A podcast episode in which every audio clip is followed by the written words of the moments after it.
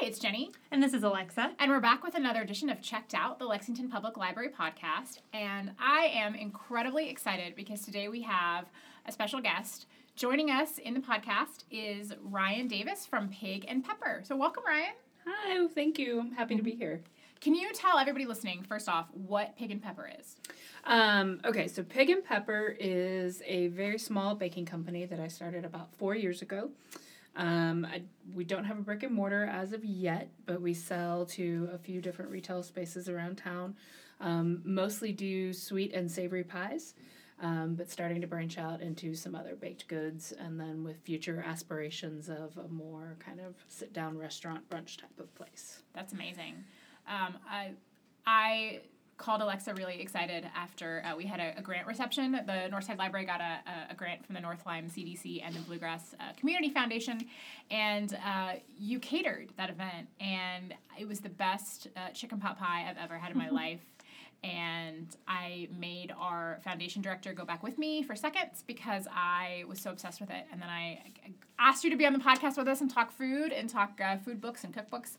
And I called Alexa and I would not shut up about your pie crust. So we are super excited to have you here to talk about talk about food and, and cookbooks and, and baking. I have to say, I've, I've um, heard a lot about the pie crust, um, just in general, in the lead up to this. And we actually stopped by uh, Lussi Brown uh-huh. um, to have some of your delicious pies before we came here. And I had uh, the, the red pepper quiche. And I swear, I, t- I was talking to Jenny as I was finishing it. And I was just like, is it weird that I wish this was like 90% crust? And like, right? just a little less quiche filling and just more. It's so buttery and yeah. just like flaky. And it's like yeah. Jenny's, Jenny's mentioned, she was like, it's almost like a shortbread. And it really is. It's so good. It's delicious. So. Just like, okay, I get why I heard about so much about the crust right? before I came. Yeah. Yeah. I get it now. One of the baristas over at Cup of Commonwealth a few years ago had invented the hashtag trust the crust. for me. He, he gave me a few, but that was that's one of my favorites. That's a good one. I'm still, I love it. I need to get some shirts yes, printed up with should. that. So you have the ones now that say uh, "Are you pie curious?" Which yes. I find hysterical. Yes. Yeah, that was my sister. She's the the cleverer of the two of us. So that was that's a good one. That yeah. was her one, but and that's because I always say. Um, you know, people are like, well, what kind of pies do you do? And I mostly do curious pies. You know, I don't do just apple pie or cherry pie mm-hmm. or you know but they always are going to have a little bit of a spin or something unexpected in them that you know i've had people say you know your pies really don't make sense when you tell me but then i eat them and they're amazing and it's like okay you know. Yeah. Yeah so. How did you get started baking? Did you bake from a, as a child? Did you learn as an adult? Um i baked as a child a lot. Um i don't really remember anyone like sitting down and teaching me how to bake. Um my mom is was never much of a cook, but she did bake, especially at Christmas. So like this time of year is like all I want to do is bake Christmas cookies. Mm-hmm. And um, but I you know as a child like I would go. We had the um, Betty Crocker cookie cookbook, the mm-hmm. red one with all the cookies on it, mm-hmm. and that is the one that I really remember. That every now and again I would get bored and just kind of be like, I want to bake something, and I would go grab the cookie cookbook and you know then I would try to figure out like what ingredients we actually had in the house right, to make. Yeah. And most of the time we didn't have any. We were always missing one key ingredient, right. like baking soda or baking powder. Um, so yeah, so it was just kind of an interest that I had growing up. I always liked cooking. Um, always interested in food. Um, you know, I did a master's in nutritional anthropology, which is what brought me to Kentucky from Texas. So there was always just kind of a lifelong interest in food and, and cooking for people and just how food kind of is really a glue between people, I think, you know, in, in a lot of ways. Um, and so, and then pies kind of came about really just um, you know, serendipitously or accidentally. Like I made a couple pies for a Fourth of July party I had four years ago. I did like a blueberry pear cardamom with a Gruyere cheese crust. Oh Very inspired. yeah. oh my god. Very much inspired by um, Pushing Daisies. I don't know if you ever watched that yes. show. So, yeah. I was gonna bring that up. I was yeah. like, have you? If you haven't watched yeah. Pushing Daisies, I'm surprised. yeah, you should. Yeah. So very also much the movie Waitress. Yes, uh, yes I love that one too. Yeah. yeah, and now the Broadway play. Oh yeah, my god! Yeah, and they have a cookbook that goes with it too. I haven't checked that out. Yes. But, um, yeah, so I really remember that, and then um, yeah, so I just made that, and everyone was like, you know, this is really good. And I was like, I think I'm gonna do that, make a business. I don't know. There was not a lot of thought put into it, which I think is why it's been kind of a slow progression. But um, you know, it's it's a pace that works for me, and just figuring out exactly what it is that I want to do, and and you know, because I never did go to culinary school or have any kind of formal training, so figuring out you know what recipes work and mm-hmm. don't, and then that kind of expanded into doing pot pies and and quiches and things like that. So yeah. Some of the best uh, and most famous, I think, chefs didn't go to culinary school though. They kind of learned on their own and and got to experiment. And I think when you're not bound by those rules, sometimes you get to come up with you're you have more license to be creative. I think so too. I think so. You know, I think uh, I've had other chefs. You know, I've worked at a couple restaurants around town, and I've had some other chefs tell me that you know it's almost better to not go because then when you get a job, you're just going to have to unlearn everything that they've taught right. you. yeah. it's kind of like the army. They want to, like, you know, tear you down and build you up in their image.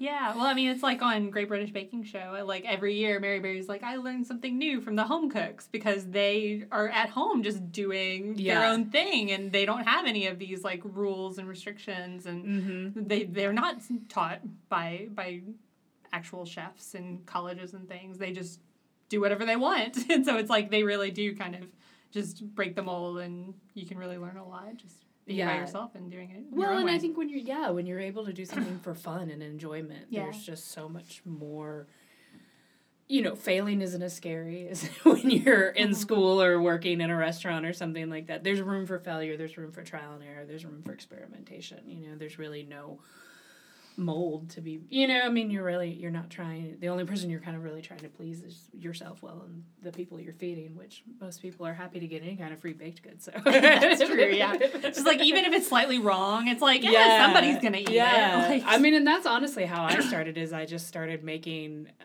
little pies and i don't know what it was about the little ones but and then i would make you know a dozen pies and it's like well i don't want to eat a dozen pies and i'd give a few to roommates.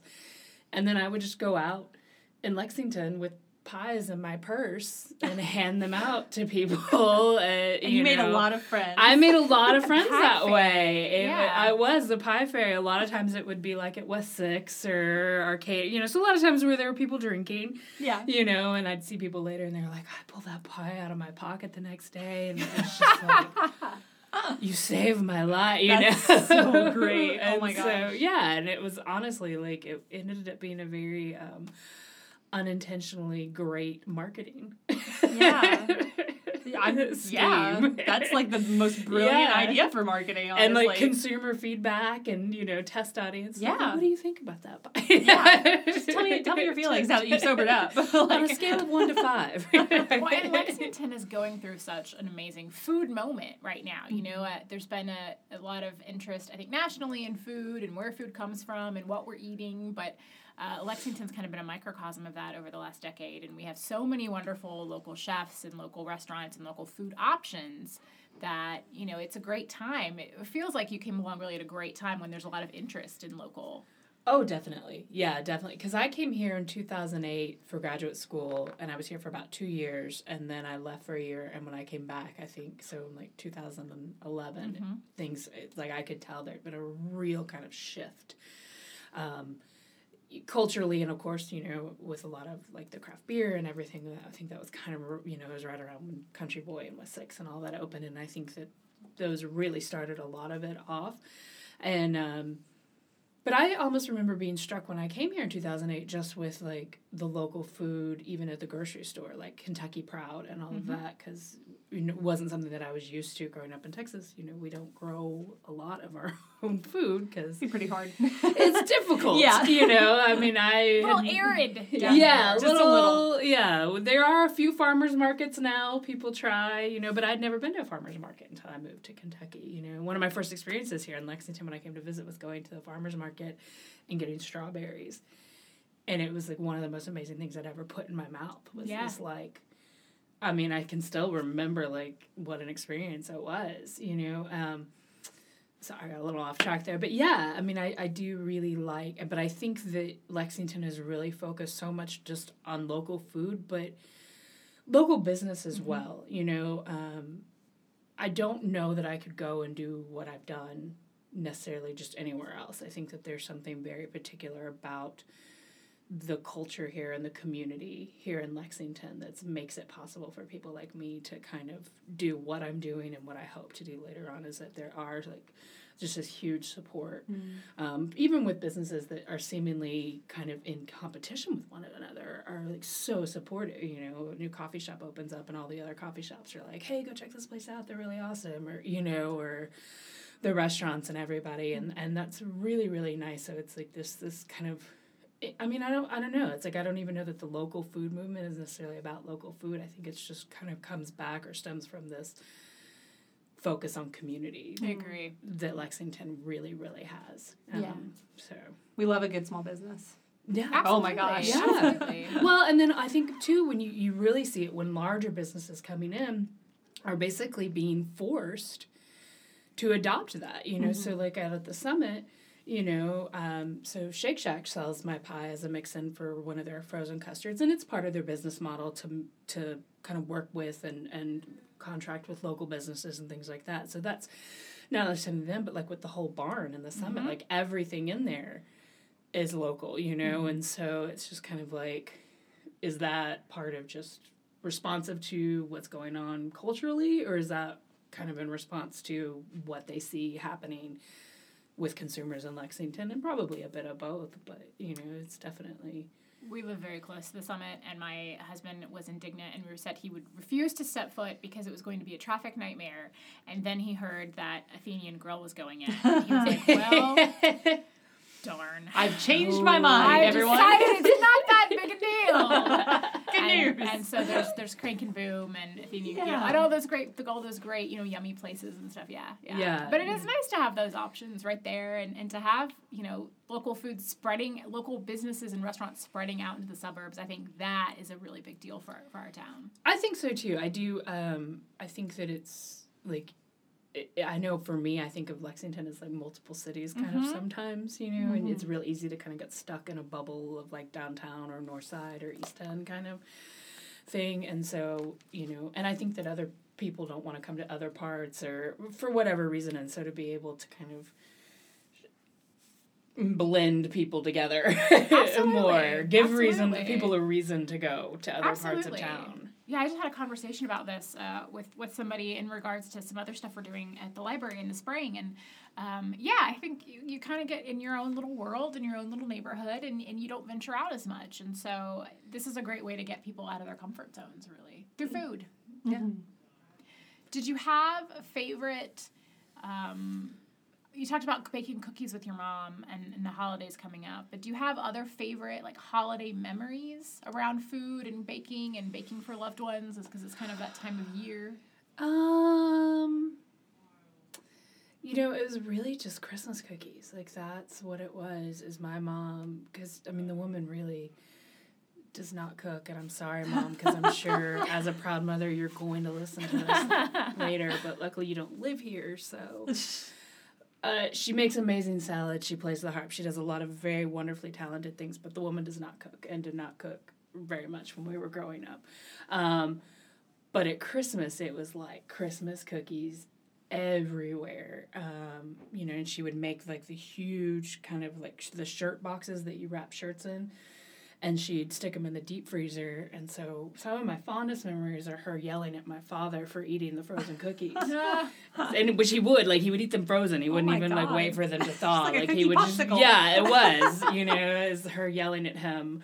Uh, for eating the frozen cookies that she had been working on to so give away, and like we would, you know, the mailman and and neighbors, and and we still do it. You know, we still take like a plate of cookies because um, I I still go home for Christmas every year, um, you know, and I do it. I bake cookies for friends every year. My sister has done it.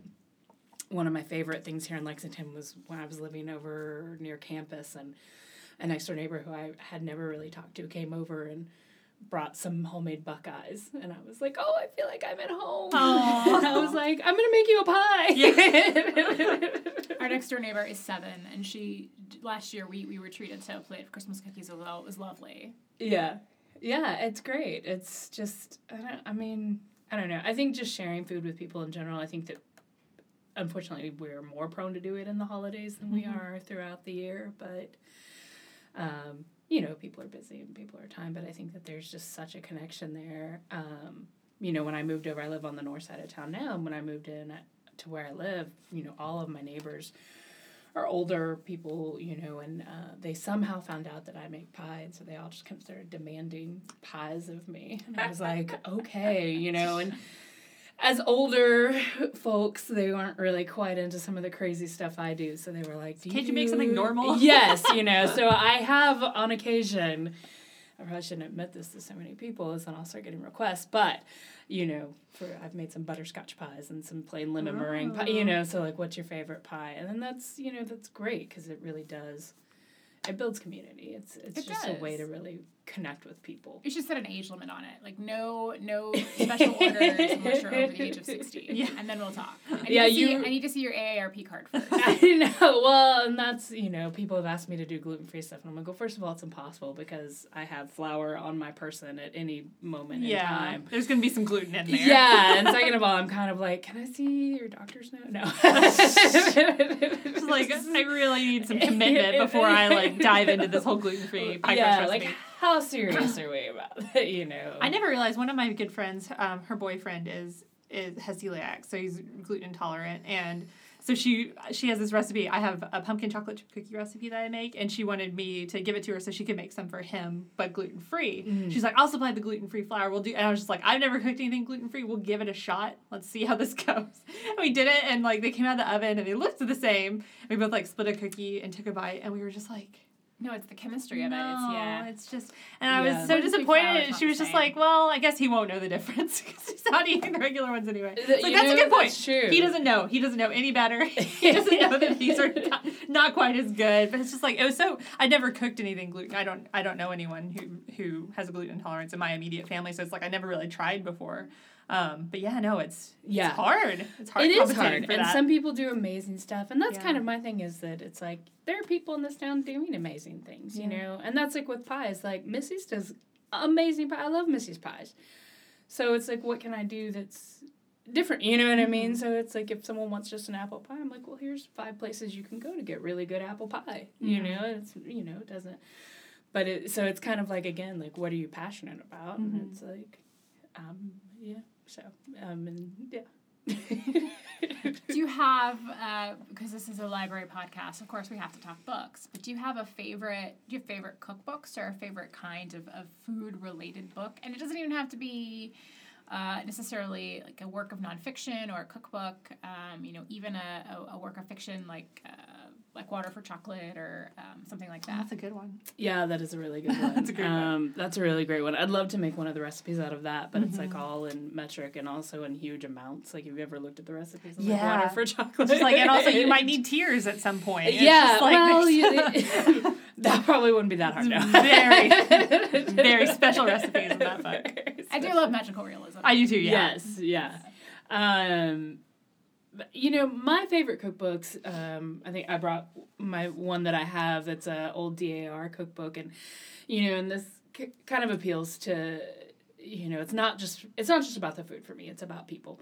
Um, everything that I do from the anthropology degree to what I do now, you know, I would never want to just sit in a kitchen and make pies and not see the people who, you know, are eating them or enjoying them or, or all of that stuff. And so any kind of a cookbook that where you're really connecting with, I guess, people or humanity on any level, whether it's real people or, you know, currently real people or, you know, um, so like with this DAR cookbook that I love, it's, you know, I've made a few recipes out of it. Some of them I can't make because I can't actually read the recipe or because it's those old kind of a pinch of this, a, you know, smidge of that. Call or, for some oleo. yeah, and it's just like I don't even know what that is, and then or it's like in the such this beautiful old cursive handwriting that I'm like I don't even know what that says. Yeah. but there's, you know, it is like each recipe is in someone else's handwriting, so you can really kind of connect it to a real person, you know. Um, so those are a lot like any cookbook that kind of comes with like a story. Um,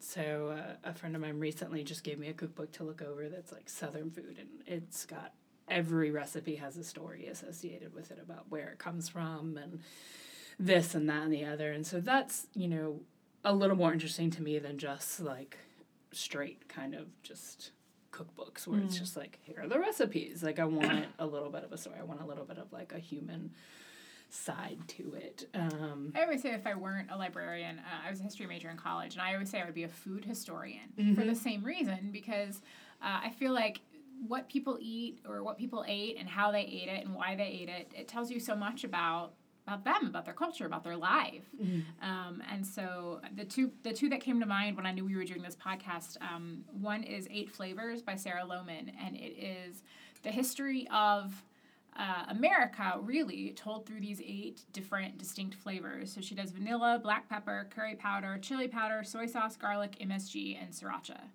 Um, and sort of a little bit about the history of how they came to America and how that is a, a small microcosm or small reflection on uh, a part of American history. Um, like the sriracha one, uh, it was sriracha was uh, brought to the United States, created basically by a, a Vietnamese uh, refugee and his family. Mm-hmm. And the, the company, the, the company is the name of the boat that they left Vietnam on. So mm. the book is just full of cool stories like that. Yeah, yeah that's really interesting. I, didn't I love that. Like, my boyfriend was actually telling me that story like just the other day. Oh wow! yeah.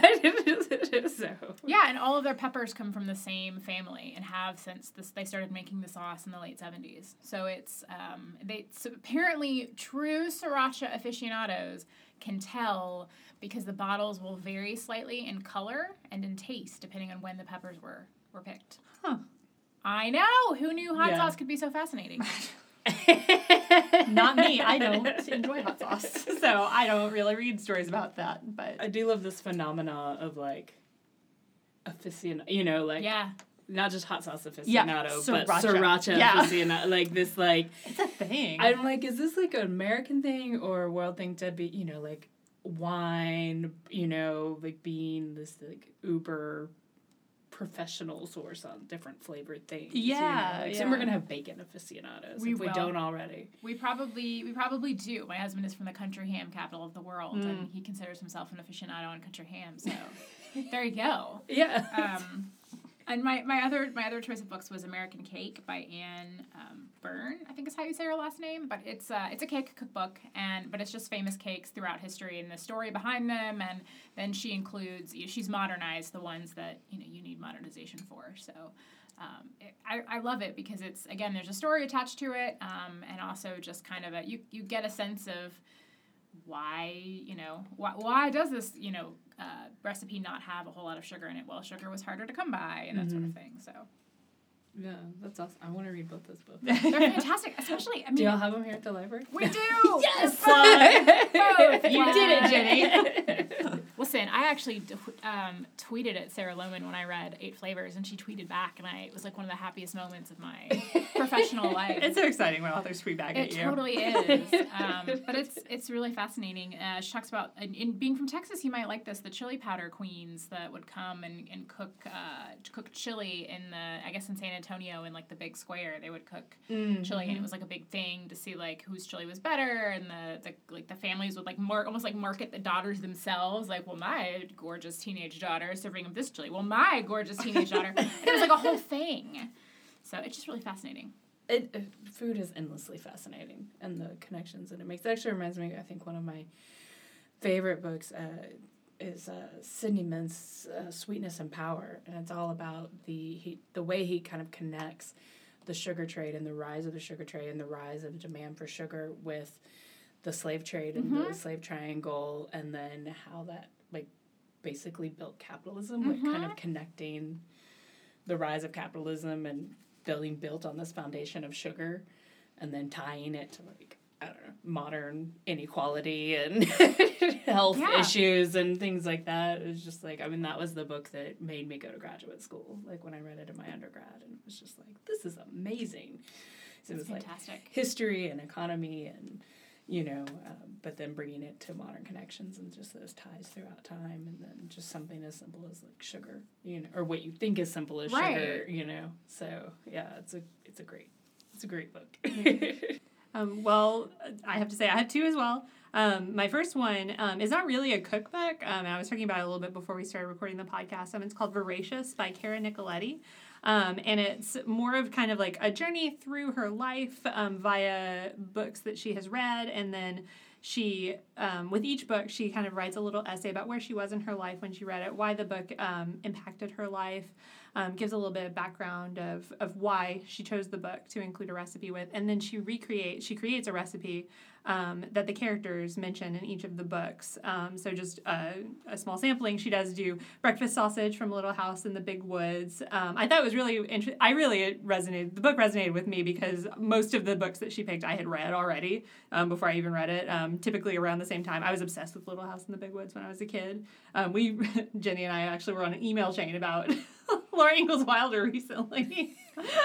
the head of our collections department, who is a lovely, lovely person and mentor, um, sent out an email with a list of like best books of the year and said, "Who even cares about Laura Ingalls Wilder anymore?" Like and I was so wrong people. incensed because as a child, I was so in love with the Little House books that yes. I even had my mother make me like a prairie outfit mm-hmm. so that I could go to Book Character Day as Laura Ingalls Wilder, complete with bonnet. Yeah, I mean that's how. I wanted how, a little corn cob doll really bad when I was a kid. I did too. and like, we, I was so into that book. We, other kids like played like Barbie Dreamhouse. Yeah. I played like Settler Barbie. I right? know. Like yeah. Barbies are gonna go out into the the West, and they're gonna you know move out there, and yeah. the, their little their little dog Jack, and this whole thing. And uh, another librarian on the thread, um, her family is from Libya, and she said that in other parts of the world they use Little House to teach English. And I was like, well, how weird was it then coming to America and going, what, you guys don't know how to make corncob dolls? All of you? You don't have like an annual like pig slaughtering day where like the kids like make balloons out of like the pigs. You don't all organs. live in cabins? Like, weird. no, right? Super weird. Right? Don't yeah. turn around butter. No. It was just like you, you stumbled into the wrong email thread with with that assertion there. But That's right. yeah. I was gonna say my sister also went as Laura Ingalls Wilder for nice. character day I mean, when she was a kid. Yeah. Everyone loves Laura Ingalls Wilder. It's That's true. why they're still putting out books about her. It's true. There's a new one out true. this year. it's true. Yeah. Uh, yeah. So uh, our, our head of the collections department um, knows books except when it comes to Laura Ingalls Wilder. and we know she's listening. So. Caveat. right. caveat. Just want to let you know. Um, but yeah, no, she, she she has really lovely essays. The the recipes that she wrote are are really cool. I mean, she tries to make them kind of authentic to the book. Um, she's got the breakfast sausage from Little House in the Big Woods. She has brown butter crepes from Gone Girl, um, which is very funny to me. I just think that it's funny for anyone to kind of like create something beautiful out of the out of Gone yeah, Girl. Yeah, no, the most true. one of the most horrifying books I think I've ever read. Just blew through all of Gillian Flynn's books in a week whenever I read those. Um, but That's a disturbing week. Oh my god! Not to get off topic, but if you think Gone Girl is disturbing, you should look at some of her other works. Yeah, she takes a deep dive into the human psyche that uh, it's pretty dark. True story about me and my week reading all of Gillian Flynn's books. Um, I was to go on another tangent. Uh, I was reading Dark Places, which is about a girl who is trying to solve um, the murder of her entire family. Um, like it happened when she was a little girl. She was the only one who escaped. She's trying to solve the murder with this group of like crime obsessive, true crime, true crime nerds. yeah. Um, and so yeah, and I was like at the very end of that book, like, and it was at a flashback during the night of the murder of her family, and I was reading it. It was like all alone in our apartment, and then my husband came home from work and just like slam open the door, oh. threw the book at his head, was very afraid. like, literally, I don't think I've ever been more affected by a book. Long story yeah. short, Gone Girl's really good. Read Dark Places. Dark Places is yeah. like if you think Gone Girl's bad, Dark Places will mess you up. That was that was a scary week. Make sure you buy the paperback though, so you yeah. don't hurt anyone. No, yeah, really. Yeah. I could have done some, I could have done some serious damage. Or check out if that had been check a out the paperback. Don't get the hardback. yeah, sorry, Lynn.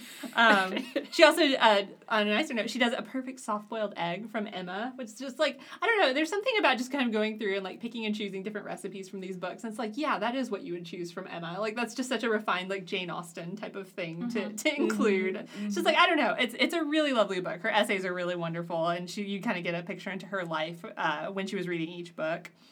Um, another, I read a lot of uh, food blogs. Just that's generally how I spend my time. Um, but one that I've read for many years um, is Smitten Kitchen, which I'm sure I'm not alone. I think pretty much everybody reads Smitten Kitchen and Deb Perlman at this point.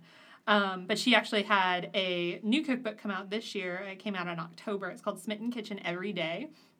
And um, one of the two cool things about this book, the first thing is uh, Deb is really particular about um, the format of her books, and she actually has a lay flat binding in the hardback oh, one. Oh, that's nice. It's really nice. She's like, it's really important. File that one away, right? Yeah, Yeah. It's like people Yeah. always ask me, why do you care so much about binding? Why do you care so much? It's like because it's a cookbook. You're cooking from it in the kitchen. It's like if you have to prop it. I always end up using like cans of stuff Mhm. to like just smush against the binding, like hold my book open, which is not ideal. So I think that that is really crucial, and that shows just how much Deb cares about her book and you about cooking. It's really there should all be laminated pages. too. Yes. Oh my god. I can't tell you how many greasy pages of like cookbooks I have, but they're just they disgusting. like stick together. And it's just like there's nothing you can do about it. It's serving its purpose. That's Yep. what it's here for. Um, and the other cool thing about uh, Smitten Kitchen Every Day is she does have it's called a party cake builder. Um, so there's a section in the book where she has just these di- a bunch of different cake recipes, the ratios for putting them into cupcakes, into a layer cake, into a sheet cake, a bunch of different icings, all this different stuff. So you can mix and match and kind of create your own cake for any sort of party situation that you might be in. And I think that's a really cool idea. And I think it's like, if, if nothing else, I think that that's probably one of the more useful things that has been included in a cookbook in a while. Um, I love the idea of it. So That is fancy. Deb's recipes Yeah. are always really good. Anything I've ever made by her turns out perfectly. Um, there's one recipe that I got from her website. It's a blackberry coconut macaroon tart. Oh. It's delicious, and I make Oh, it for my mother every single year. She loves blackberries and coconuts. I make it for her every year, either for her birthday or for Mother's Day, and it turns out perfect every time. It's so easy. It's just like love love Smitten Kitchen. Swear by her recipes. They're well, they're amazing. Since you mentioned food blogs, I'm going to throw out Brave Tart by Stella Parks. Oh. Uh, Stella Parks used to be a local chef. She was the pastry chef at Table 310, um, and Brave Tart uh, was her blog, and now it's it's her book. Um, but she does kind of fun, quirky takes on classic American recipes. I know one of one of her, her popular recipes in the blog was like a Pop Tart, like how to recreate Pop Tarts at Mhm. home, homemade Oh, Pop Tarts. yeah. So With like kinda- puff pastry. yeah, Yes. so kind of fun stuff like that. Yeah, no, that's she's. I love that book. I need to get a copy. I haven't gotten a copy yet, but I've looked through it. I've thumbed through other people's copies. uh, it's cool. But what, what you were saying about going through and um, pulling out recipes from books, like the one uh, recently, the you know Carnegie Center had their big Alice in Wonderland theme party, and I was kind of looking at doing a recipe for that, and um, the pig and pepper comes from Alice in Wonderland because people are always like, "Where does that?" And it's from a chapter from Alice in Wonderland, and um, so I was, you know, when they saw that they were going to do that, I was like, "Oh my gosh, I have to be a part of this!" Like, you know, I, it just makes connections, and you know, the whole Curious Pie is like with Alice and Curiouser and Curiouser, and so. I kind of started going and looking at like the food in Alice in Wonderland. It was really interesting. They talk about how um, all of the food in the book is completely degraded in some way. Like there's all, something wrong with it, and and anytime food shows up, and the, that was because it was right around the time in England when people really started to look at what food manufacturers were actually putting in food, mm-hmm. and they actually started getting like in food inspections because they realized you know people are using plaster instead of flour to save money and That's like a pretty big deal. yeah, Yeah. and so there was this like huge like hyper paranoia hysteria kind of in London about food and fu- Quality and yeah, food quality and like what's in your food and the manufacturing like kind of in a like you know meat pies with you know like Sweeney Very Todd, Sweeney Todd, Sweeney yeah. Todd meat pie Yeah. kind of thing. Let's not. And yeah. so yeah, Ca- that Carroll was kind of they think you know they think Carroll was really kind of drawing on that when he put Hmm. food into it, and so I was like, well, that just appeals to me. I mean, obviously I want to make good things, but I loved the idea of like making something that looked like it should taste some way, but then when you eat it, it tastes completely different, but in a good way. Yeah, you know? yeah. Not like in an olden times England sort of way. Yeah, like, not in a like. there's some plaster in this Yeah. So speaking of olden times England, I'm gonna throw in another uh, obscure reference, uh, ob- obscure, kind of obscure um, uh, recommendation. If you liked the Great British Bake Off, you have to track down. Uh, there were two series that they did in the BB, uh, in England. One is called the Supersizers, and one is called Supersizers Go. And it's Giles Coren, who is a uh, food critic in the UK, and Sue Perkins from Great British Bake Off. Oh, Sue. Uh, they're buddies, and they spend a week living and eating like a specific time period from English history. Um, that sounds it's, delightful. It's Oh, amazing. that it's one of the best shows ever. And so, like you know, when they get to World War II, they're living in rations and that sort of thing. But and they have a they have a garden and but when you and you they talk about like how they had like powdered eggs and all these crazy things to get people to have enough protein. But if you but the ones where they go back to to, to further back are really fascinating. I know that they send them to the doctor at the beginning and then at the end. And I think it's the Edwardian period that there was so much meat Mm. consumed that like by the end of like one week they were like Giles you're pre-gout like this is Yeah. how, this is how my bad gosh. it is like you you in one week you've been in, taken all this but you know then they'll have like they'll go back to maybe um, you know Elizabethan times and they'll have a couple days where they're like a rich family and these elaborate feasts and these elaborate pastries that they would concoct with different types of game inside and then they'll have a day where they live as a peasant and it's on PBS. and it was on it was actually on like the cooking channel oh, okay. um, but you can find them on Hulu. okay. Um, and sometimes you can you can track them down other weird ways. But I highly recommend if you if you like Great British Bake Off and you like history, it's the wonderful combination of, of history and Sue Perkins. That's I, well, man. I mean, I, was think gonna that's Sue's everyone's favorite part of Yeah, Great British Bake I thought I was gonna get something done this weekend. But um, You're gonna Nope. binge watch Binge Supersizers watch and Supersizers Supersizers. Go. Yeah. Go, yeah. Yeah, it's That's- fantastic. My husband discovered it like way back in the day when we had Cooking Channel, and we got obsessed with it, and we would like DVR it, and every time it you know come on at three a.m. and we'd get really excited like next morning over breakfast. Oh my gosh, we have a new Supersizers to watch. So I miss the cooking channel, man. I know. I don't have cable anymore. I miss it. I know. Same here. Same Yeah, here. That was good stuff. So I always tell Lynn, it's we have a we have a gym membership at the YMCA, and it's like they have Food Network at the YMCA, and so it's like, Oh. man, it's that's all I need. It's just like I can do cardio forever if all you say is like you can just watch Food Network. Like Guy Fieri's going on the road and he's gonna try out some new food. I'm just like, great, I'm I'm there. I don't care who it is. Like if you're gonna show me some food television, it's fine. I can do whatever. yeah. Who was the guy who would try to eat like an insane amount of food? Oh, that's Adam Richman from uh, Man vs. Food. Yeah. So my husband and I have had many conversations about this and how we would go about it and what our food of choice would be that we could we could finish like an insane amount. And mine was always ice cream. Yeah. like I could eat. Mine's like- ice cream. Yeah, Yeah. right. Like, and, and I would watch these people try to finish these challenges, and I'm like, you're doing this all wrong. Here's what you need to do. Here's how you go about it.